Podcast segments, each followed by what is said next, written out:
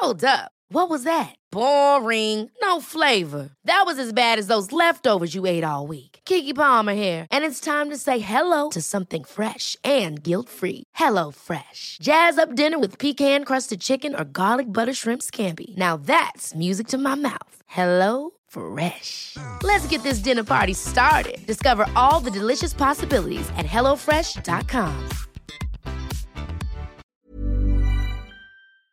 Welcome to Move Your Mind. My name's Nick Bracks, and this is a podcast where we have real conversations with real people and give real advice. In a world driven by data, technology, and innovation, it's easy to forget that one of the most important skills to possess, both personally and professionally, is your ability to understand and manage your emotions. There's no shortcut to working on emotional intelligence but it can lead to unlocking your full potential, fostering healthier relationships, and achieving enormous success. At its core, emotional intelligence is the ability to recognize, understand, manage, and influence your emotions and the emotions of those around you. It's not about suppressing feelings, but harnessing their power for positive outcomes. When you possess emotional intelligence, you become the architect of your life. Consider the workplace, where emotional intelligence can be the difference between a mediocre career and an exceptional one. It's a leader who inspires trust and loyalty because they genuinely care about their team's well-being. It's the employee who excels not just because of their technical skills, but because they understand the unspoken dynamics of collaboration. In your personal life, emotional intelligence is the glue that binds families and friendships. It's the parent who listens to their child's fears instead of dismissing them. It's the friend who senses when you need a shoulder to cry on without you saying a word. Emotional intelligence is not an innate gift reserved for the lucky few. It's a skill. And like any skill, it can be learned and honed with practice and dedication. It starts with self awareness, knowing what you feel, why you feel it, and how it affects your thoughts and actions. From self awareness, we move to self regulation. It's about managing your emotions, not suppressing them. It's about finding constructive outlets for anger, stress, and anxiety, so they don't control you. Then there's empathy, the ability to step into someone else's shoes and understand their feelings and perspectives. Empathy builds bridges and fosters compassion, and it's the cornerstone of meaningful relationships. Finally, we have social skills. This is the art of effective communication, conflict resolution, and collaboration. It's about building rapport, inspiring trust, and creating an environment where everyone can thrive. My next guest has dedicated his life to this subject. Robin Hills has over 35 years business and commercial experience helping executives and leaders develop business performance through increased self awareness and understanding others. His focus is in supporting personality and behaviour in business based on the everyday application of emotional intelligence. This is the second time Robin's come on the Move Your Mind podcast. Robin, so good to see you again. We were talking just before, and it was probably a year and a half or two years ago, which is kind of crazy how quick time goes. But yeah, great to see that you're still doing all of the amazing work that you know we were talking about last time. It's great to have a catch up, Nick. Thank you. Yes, I think we were in the middle of the pandemic or just coming out of it when we last spoke, and things have certainly progressed and the world's changed since then, and some things for the better and some things for the worse. But here we are. Exactly. I think that's pretty accurate. it's changed, changed a lot since then for the better and worse, but we're here and it is, you know, it, it feels to me like it was only six months ago that we last spoke, or it, it's crazy how quick time goes. But I think that's just the modern world. You know, it moves at such a fast pace, and we need people like you, you know, talking about and offering the tools that you're offering because how how do we switch off otherwise? And it's something that I'm trying to work more and more on. I think a lot of people are, but we we struggle to because it is just so chaotic. So yeah, I think it's um, great what you're doing, and I guess yeah, I want to find out what you have been up to recently. Oh, I've been up to a lot, um, going for going for global domination like you are, but uh, striving to get the messages out there, really to try and help people to help themselves to lead a more fulfilling life and to feel much more in control. And as you say, last time we spoke, it was a while ago, so long ago that both of us have forgotten. But it does seem like six months ago. And I think that's because we had a really good conversation. I think that's another part, exact 100%. And it's a crazy thing where I think what it reinforces is how important it is to really connect with people because I always say, you know, the best thing about doing this podcast is I get to sit here for, you know, focused amount of time and we have these conversations and most of the time, you know, we had never met before that. Most of the time I've never met these people. But because you're actually both making the time to really connect and understand each other, learn about, you know, the work you're doing, learn about your philosophy, whatever else, you build that connection. And we don't build that in so many aspects of life. A lot of the time, we don't build that with our own friends, let alone with a stranger that we're talking to. No, and interestingly, um, the work that I do is in the business environment, and the sort of things that we talk about on your podcast are not the sort of things that are necessarily shared within the business environment certainly when I go into businesses and talk to them about emotional intelligence, which is my specialty area, um, I don't necessarily use those two words when I'm talking to them about what it is that I want to talk to them about. I'm using words like leadership development, uh, performance management, aligning values with the business, communication, teamwork, and uh, emotional intelligence really underpins all of that. But emotional intelligence is, is beyond that as well. It's how do you, as an individual, look after yourself in such a way that you can build up authentic relationships and make the appropriate decisions that you need to make. Yeah, that, so that's super interesting, and is is a big part of that because they also respond better to you using language that's more familiar with the business environment? I think that's partly it. I think also there's still this fear of emotional intelligence digging into areas that they don't want to dig into. A lot yep. of organizations don't necessarily want to recognize emotions as being something that they should uh, tune into. And that's probably because they've got a very simplistic view of emotions. It's it's basically the six basic emotions, which include fear, happiness, sadness, and anger. And some of those they don't want in the work environment, and some of them they do. But whether they like it or not, they're going to get all of those emotions plus many, many more. And the more yeah. I learn about emotions, the more fascinating it becomes because as I sit here talking to you, what emotion am I experiencing? I don't know. It's a pleasant emotion, but I can't necessarily put a, a label on it. it when, when we spoke last time, we spoke a lot about contentment and happiness. Am I feeling contented and happy? Mm, yeah, a little bit, but it's beyond that. There, there's something else. There's that engagement you were talking about. Is engagement an emotion? And it's interesting because if you look at some of the academic studies, uh, there could be anything between 3,000 and 27,000 emotions, depending upon what journal you're reading. Now, some of those emotions we just can't put labels on, and some of them um, we just don't have words for and some of them uh, I don't I don't know. Perhaps the words exist, but I don't even know them. so uh, uh, what we've got to do is to look at how we're feeling, and just simply put it: is it a pleasant emotion, or is it an unpleasant emotion? And then we need to further subdivide them. Is it a pleasant emotion that I'm using constructively? Is it an unpleasant emotion that I'm using constructively? Or is it a pleasant emotion that I'm using destructively or a pleasant emotion that I'm using um, constructively? Have I got that right? so I think you did. I think you did. Pleasant yeah. and unpleasant, and then constructive and destructive. So pleasant and constructive. That's what we're doing at the moment. Unpleasant and constructive. That was the emotion that I felt prior to joining the podcast degree of right. anxiety. Degree yeah. of concern. Am I going to go in the right room this time? How am I going to get on with Nick? Is he going to be the nice guy that I thought he was last time? I mean, these, these are not pleasant emotions, but using them constructively, I'm getting myself psychologically and physiologically in the right place.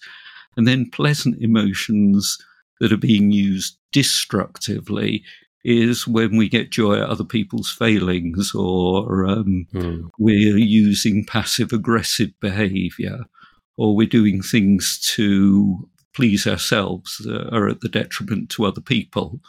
And we've got to be very, very, very careful of the unpleasant, destructive emotions, which really is the sort of focus of your work and your podcast how do you stop people going into stress related places that cause them anxiety and even worse, clinical depression? Yeah, yeah. And I think it's the way you're framing it there is such a simple and effective way of thinking about it because it it made me instantly feel just so much so much less overwhelmed thinking about it that way because you can then you've got a framework where you can just apply something you know really simple to a very complicated thing. Like you're saying there's all these emotions. Hmm. sometimes we don't know why we're even feeling a certain emotion. We might have everything going you know how we want it in our life yet we're feeling anxiety or we're feeling something that we can't explain. So then if you can just go back to one of those four things okay is this if it's a negative emotion, um, how can I use it constructively? Then it just simplifies it. Am I being, um, am, am I using a, a negative emotion in a destructive way? Okay, well, that's not good. I need to think about that. And we fall into those patterns so much of the time. I mean, would you say it's addictive for people to fall into the pattern of using, as you were saying on the on the other side using emotions in a in a negative way and trying to bring other people down trying to you know whatever it is using these neg- negative emotions in that way. Is that something people get almost addicted to without knowing it? Oh very much so. You know there's a manager that you don't get on with at all. Mm. well let's let's take away the word you. There's a manager that somebody doesn't get on with. And they will do anything in their power, and they often don't have the power to undermine that manager at every opportunity. Um, and they will use passive aggressive behavior. It's not the emotion that is negative, it's the behavior that comes from the emotion that's negative because they're feeling pleasant at that point. They're, they're enjoying annoying the manager they're enjoying the process of being destructive around their behavior towards that relationship. Now, if they were only to recognize that that's what they were doing and use that pleasant emotion in a more positive way, what is it that's causing the problem with the relationship? And uh, try to identify ways of bringing it from a negative relationship to a positive relationship. I think that's the way forward. Now, again, easy for you and I to talk about it. Yes, let's have a jolly conversation around these sort of behaviors. But it's very, very, very difficult to do when you are immersed in an environment where you just do not get on with your manager. Hey guys, if you're enjoying this podcast, please click the subscribe button, leave a like or comment, share with your friends, and follow me on Instagram at Nick Bracks. I really appreciate your ongoing support. Yeah, and, and I, I, I presume it's similar to even saying, how do I come off a drug addiction or something like that? You know, it's a there's a positive emotion in the short term from taking cocaine, for example, or some sort of yeah. drug. But then there's negative consequences and it's not you know it's not leading to anything positive for you but that's very addictive and difficult to stop doing because you're you know if you do this take this certain action you're going to get this instant feeling the same way as like you're saying with the manager complaining about someone you get a hit of dopamine oh my god i feel I feel better. I got that frustration out. But you're actually not doing anything to fix the problem. You're actually just so the the ironic thing of that is you end up harming yourself more than the other person anyway because you're the one sitting in your problem. You're not you're you're, you're stopping yourself from actually taking action to solve anything. it is, and there's a couple of things that you mentioned within that, Nick. Um, these this sort of pleasant, destructive behavior is negative, and in the long run, it can lead to mental health issues. So we've just got to recognize that it is a pleasant set of emotions that you're feeling. Yet the behavior that you are driving through those emotions uh, can cause problems. And it's going to be problems for the person experiencing that emotion and experiencing that behavior. So that is the thing to knock on the head. Now, the other thing that I really do want to say about uh, this is that it is very pleasant to have a good cathartic moan at times.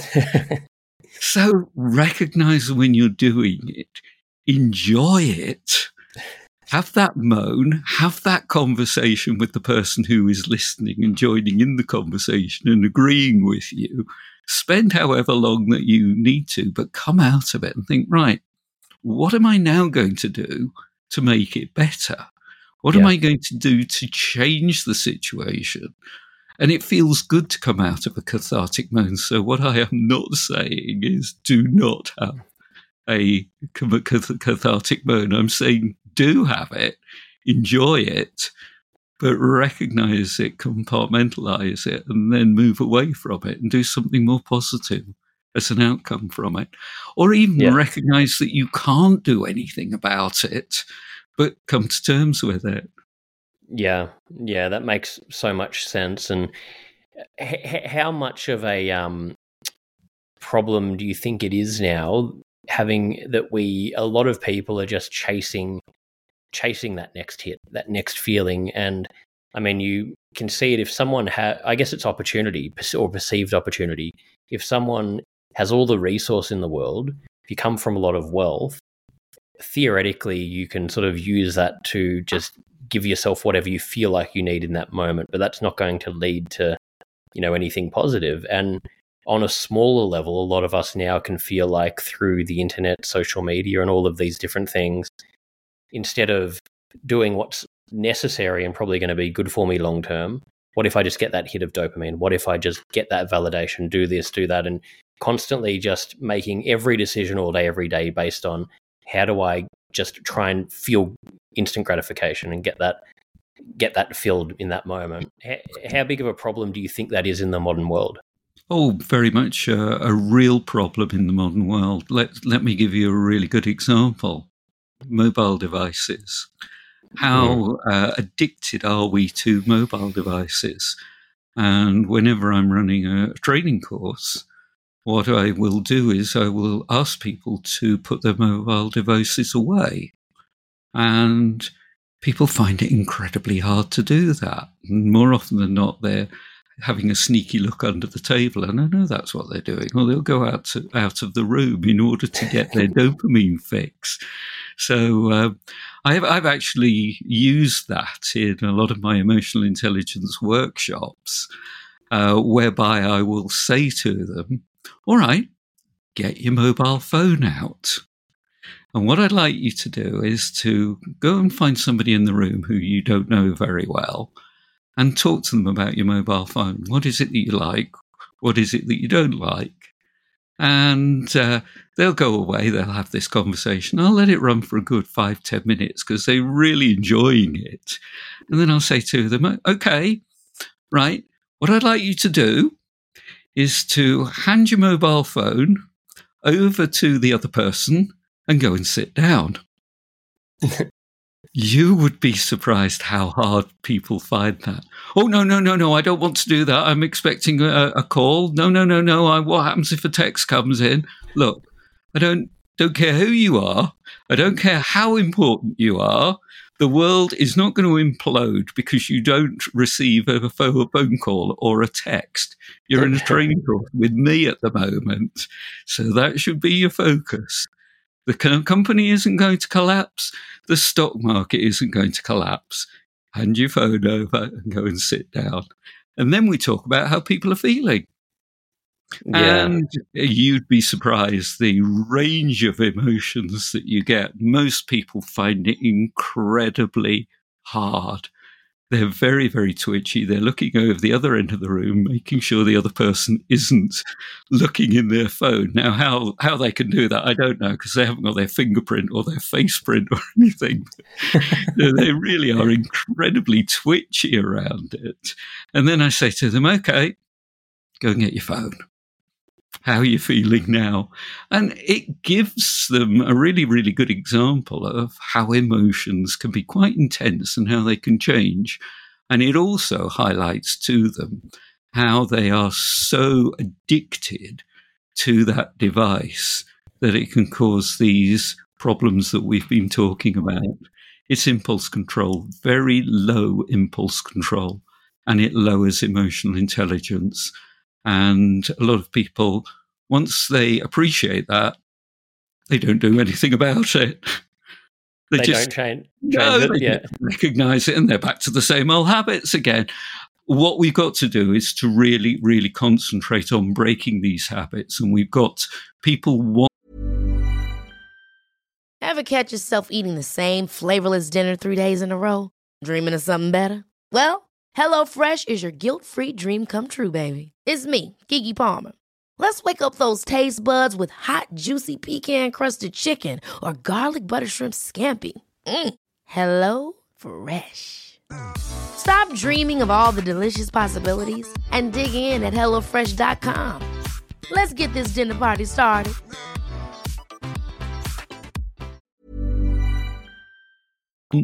Will need to want to break the habit themselves. So it's not a case of me running one simple 15 minute, 30 minute exercise and suddenly, lo, they've lost the habit of a lifetime. They've got yeah. to want to break that habit, and that's incredibly hard. And probably harder than um, most other habits because it, it would be like if I have a eating problem that's going to be really hard because we have to deal with food every day. If I want to lower my time on my phone, um, manage that addiction, how do I do it when I actually still am going to be using this same device that I'm addicted to every day? So this thing's going to be there in front of me. How do I how do I control that when I need to use it? It's almost if you can go cold turkey on something. And I quit alcohol um, about a year ago now, and I found it difficult maybe for the first couple of weeks, and then it wasn't that hard because it was just a decision of, okay, I don't drink anymore, and that's it. But things that we need or are going to have in our day to day life, that's so difficult to manage that because it's just it's in front of you. It is. It is. It's like you say, if people are overeating and they're overweight and they want to break that habit, it, we can't call it a habit of a lifetime because we need to eat. Yeah. So yeah. how do you actually then overcome the desire to eat, particularly if you're feeling very, very hungry? It's very, very hard. And it's very easy for me to sit here in judgment of people, which I, I, I do not want to do. But it's really a case of helping people to recognize that they have to own that issue and they have to own their addiction and they have to own their habits and make a conscious decision that they want to change. And whilst it's easy to say, it's very difficult to do. And what we've got to do is to say, look, how can I help you? What is it that I can do to support you? It's going to be challenging. You're going to find that you're going to have good days, you're going to have bad days, but what is it that you need? And you can do it. You just need to put your mind to it, and uh, you can get yourself some support all the way through. But you need to want to do it for yourself, not for me, not for anybody else. Do it because you want to do it. Yeah, hundred percent, and and it is really important that people do understand how difficult these things are going to be to do because there's no point you know, sugarcoating things because you'll try and do it and then you'll you, you just won't stick to it. So I think it, understanding it's going to be difficult, putting the measures in place to be able to try and stick to whatever it is we're trying to break if it's the phone usage and and then trying to make yourself accountable. We just you know we need to really talk about these things like you're saying and i love that exercise. I might have to might have to steal that exercise next time i do a talk and see how it goes i'll report back to you how it goes oh, please do. I, I can't lay claim to that um, that exercise. Uh, a coach that I was doing some work with suggested it to me, and I thought, aha, that sounds interesting. So I've taken it and used it, and uh, it works brilliantly. Have some fun with it. It's fascinating. Yeah, exactly, exactly. And just finally, in on the on the corporate side of things, the work you're doing in in the in workplaces, are you are you seeing in general through your work and just through society as a whole is is um, mental health, self awareness, these um, emotional intelligence is is it improving in workplaces from what you can see in general? I can't answer that question, Nick. I don't know. I'm mm. not actually measuring it. I'm not researching it. Yeah. Uh, and there are people that are getting more self awareness, are feeling fulfilled through the practice of emotional intelligence. And people will come along to me and say they've had value from my input, whatever it is. And I congratulate them because they've made a difference and they've become more self aware and they've focused in more on their emotional intelligence. And there are some people that are stuck in the depths of despair. And I think we've also got to recognize the importance of the fact that there are going to be some people who do go into um, problems. They do have problems. They they may be bipolar, and there are going to be times when they go when the black dog descends, or the um, and they yeah. really are feeling very, very, very low. Now, in those sort of circumstances, what we've got to recognize it's nothing to do with emotions, emotional control, normal behavior, pleasant, unpleasant emotions, constructive, destructive, all that stuff we've been talking about. It's the fact that their brain does not have a biochemical in the right place at the right time, and they need a little bit of support. Yes. Um, pharmacological support, and they need some clinical intervention to help them. We've just got to recognize that that is not a failure. The very fact that they are seeking that support, the very fact that they are taking that pharmaceutical is the right thing to do. And often these things will take weeks, if not months, to uh, work through. And we've just got to congratulate people for taking that very hard step of getting that support and being proud of the fact that they need to do that because their brain is different from my brain, which is different from yours, Nick. Absolutely, I think that's such an important point. I, I think we need to talk about that more and reduce that stigma because and help people understand that because it's literally like saying I have a problem with my eyesight. I'm going to go and get glasses, and now I can see clearly if someone has that that issue, if they've got bipolar or whatever it is, this this um, you know it it can be it can be solved. You know, med- medication might be the answer if you if you do have that. So we need to understand that because I think there is still a lot of stigma around that, and a lot of people, like you're saying, see that as a failure or see that as um, something that you know you only resort to if you're not able to cope with other measures, but it could just be the fact that no, you're there's that actual medical condition that you have where taking medication is going to put you on the level of what everyone else is naturally at and then you can go about your you know your life from that standpoint. Yeah what i would encourage people to do is when they are in the depths of despair just to recognize it not feel a failure. Is mm. there anything that they can do, anything that they can do in that state that perhaps I can't do or you can't do? Is there anything that they can recognize? And if it is the case of being a lot more gloomy, a lot more critical, a lot more down, then work with it. Try and um, utilize it to your benefit. Or if needs be, if needs be, just wallow in it.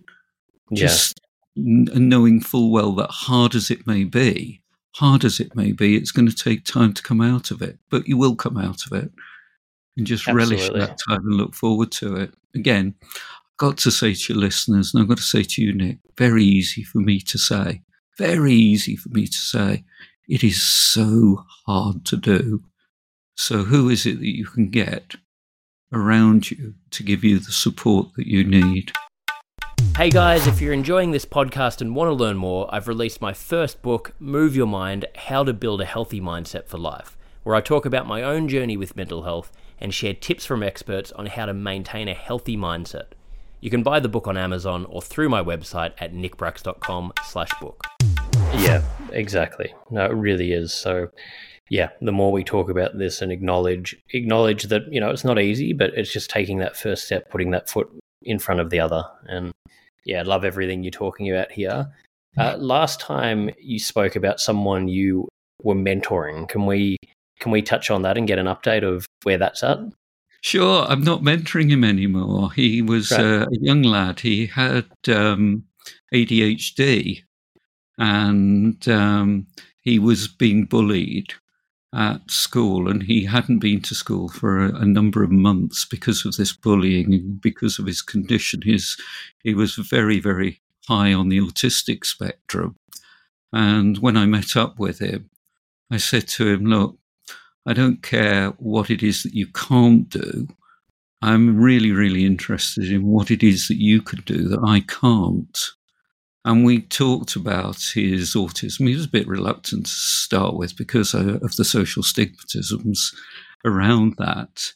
But um, the beauty of this is that I'm so proud of that young lad. I, I stopped mentoring when he became 18, and the, the organization that I was working, or I am working with, they say when somebody hits their 18th birthday, they're not eligible for a mentor anymore. So I uh, wished him all the best and I saw him on his way. And I heard from him a few weeks after I'd stopped mentoring. He'd gone along to join the local conservative club and he'd also um, taken responsibility for uh, autistic awareness within his school. And he was the representative going out representing autistic awareness. Now, he was saying a lot of that came down to me and the work that I did with him. And I am not taking any of that. That's all down to him and the work that he's done. I might have been the catalyst in that. Um, okay, I might accept that. But I'm really proud of the fact that he's done it and he has made a difference to his life and actually utilized what he's got and gone away and done something really positive with it. And I had conversations with him about times when I was feeling anxious or feeling mm. annoyed or feeling angry or feeling unworthy. And I, th- I think that was a bit of a revelation to him because he thought that he was the only person who experienced these emotions. So having that conversation with him, adult to adult, I think was helpful to him. Um, so that's where I'm at with with him. I'm not, as I say, working with him anymore. It's his birthday this week, so I'll send him a text just to wish him all the best. I've got another new lad that I'm working with, and uh, he's mildly to moderately deaf, but there's another story for another time. Wow. Well, okay. Next time I'll have to get an update on on how that's going. But mentorship is so important. I think we all need guidance. We all need mentorship, and I think that's amazing you're doing that. And like you're saying, you know, it's giving people that advice so they can be empowered to make their own decisions and go on that path. But you know, everyone needs it. We we all benefit from it. No one can do everything on their own, and and you know, I love that message. It, a lot of the the world won't cater to people that think differently, but it's not because there's anything wrong with them. Like you're saying, they just need the opportunity to think, hang on, where can I fit into the world? What skills do I have that other people might actually not not be as strong in where I can, you know, do my own thing and do something different and and that's often a lot of the people that make big change in the world. So I think it's yeah, it's so important. So I think that's a, a great story, and you know, very, I lo- love getting that update. Well, thank you for asking. So, Robin, we finish as you might remember with five closing questions each time. So I think it'll be oh, interesting to. well, it'll be interesting to do it again, and we can compare your answers this time to what we had last time, and and see what comes up. But um, the first one is what is the best childhood memory that comes to mind for you? Yes, I remember you asking me that question last time when we went all around the houses, and I did tell you a story about the fact that I have moved around the United Kingdom a lot. Yeah. And I really will go back to that and say to you, Nick, that uh, I'm very, very grateful for having that opportunity to move around the country because I've got great friends from all those places that I've lived. Um, even uh, they are childhood friends that I've grown up with, and I often meet up with them and we talk about how our lives have changed since then. So uh, it's not a specific memory, it's the fact that I've got lots and lots of memories demarcated around the places that are various places that I've lived. Which is, yeah, I love it. I love that. And I think variation in life is so important and having those different memories to draw on. Yeah, that's what life's about, all of these experiences. Uh, the next one is what do you think is currently the biggest burden on mental health in society? Um, and last time I was talking about people being labeled. And I, again, I will go back to that. I, I, I mm. talked to you about my mentor having ADHD and being on the autistic spectrum. And again, the, these are labels. And what we need to do is to look at breaking down the stigma around labels. We've talked about stigma, and I think the biggest barrier is having these stigmas. Um, and if you've got a label, make the label work for you. Nick, I will share something with you here. I'm actually mildly to moderately deaf. I wear hearing aids. It's not a problem for me. I actually quite enjoy the stigma of it because I think people get quite frightened. Oh, I don't know how to respond to this. Not, not your problem. It's, it's mine, but it's not a problem at all. I actually quite relish it. I love that. Well, thank you for sharing. And and actually, since we last spoke, um, actually found this out through since I started dating my my girlfriend. Um, I've got you know ADHD and quite quite severe that I had never had identified, and sort of it made sense for a lot of my own mental health journey and being able to identify that and you know start understanding it and working through it just made su- such a difference because you actually then can you know realize okay this is why my brain's working that way and start looking at how you can make that you know work for you in the direction you're going in yeah, this is what makes you special. Yeah, exactly. Exactly. Uh, what is your personal definition of happiness? It's again um, going back to our last conversation. We were talking about uh, happiness versus contentment. It's let's go back to our conversation that we just had. It's yeah. a very pleasant emotion. So make sure that you're using it constructively to get into areas of flow where time seems to stand still and you are doing your best possible work. Use the happiness that way. Don't use the happiness destructively to destroy relationships or take too many risks. Great answer. Really good answer. I think this one might be different from last time. I can't remember if I asked you this one, but the next one is what are you most afraid of? Looking like an absolute, or sounding like an absolute wally on your show, Nick. no, eh, going into situations, we're going into the unknown. Um, we will always experience a degree of fear. Recognize it. What is it that we're worried about losing? Um, and I think if you can identify that, yeah, there are things that are uh, that make me very, very fearful on a kind of global level, on a kind of society level, and on a personal level.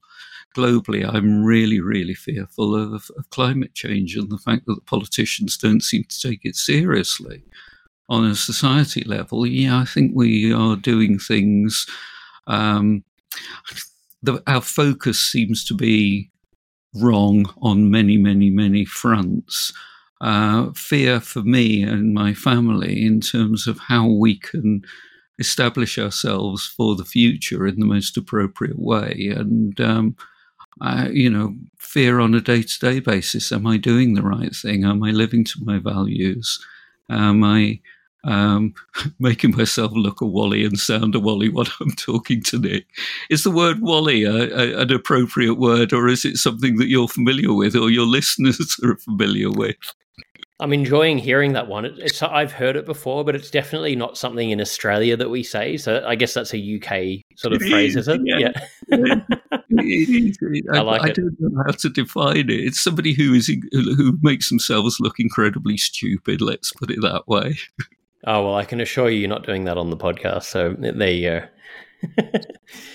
so, final one. What are you most proud of?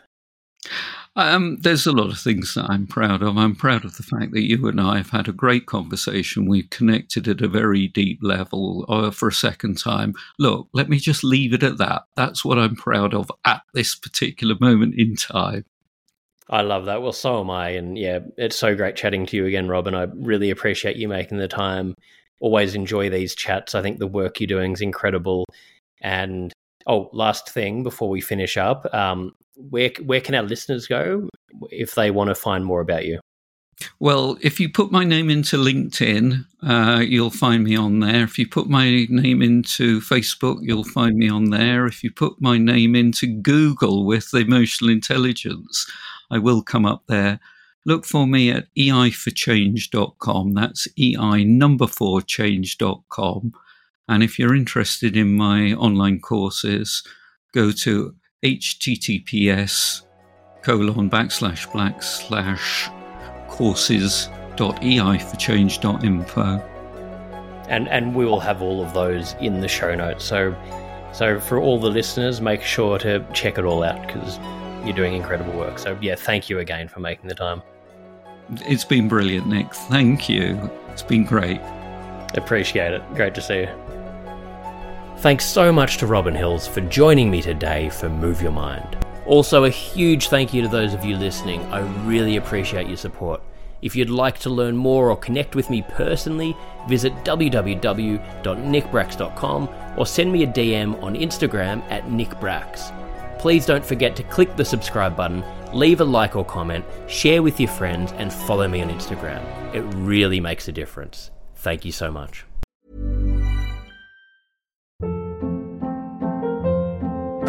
Hold up. What was that? Boring. No flavor. That was as bad as those leftovers you ate all week. Keke Palmer here, and it's time to say hello to something fresh and guilt-free. Hello Fresh. Jazz up dinner with pecan-crusted chicken or garlic butter shrimp scampi. Now that's music to my mouth. Hello Fresh. Let's get this dinner party started. Discover all the delicious possibilities at hellofresh.com.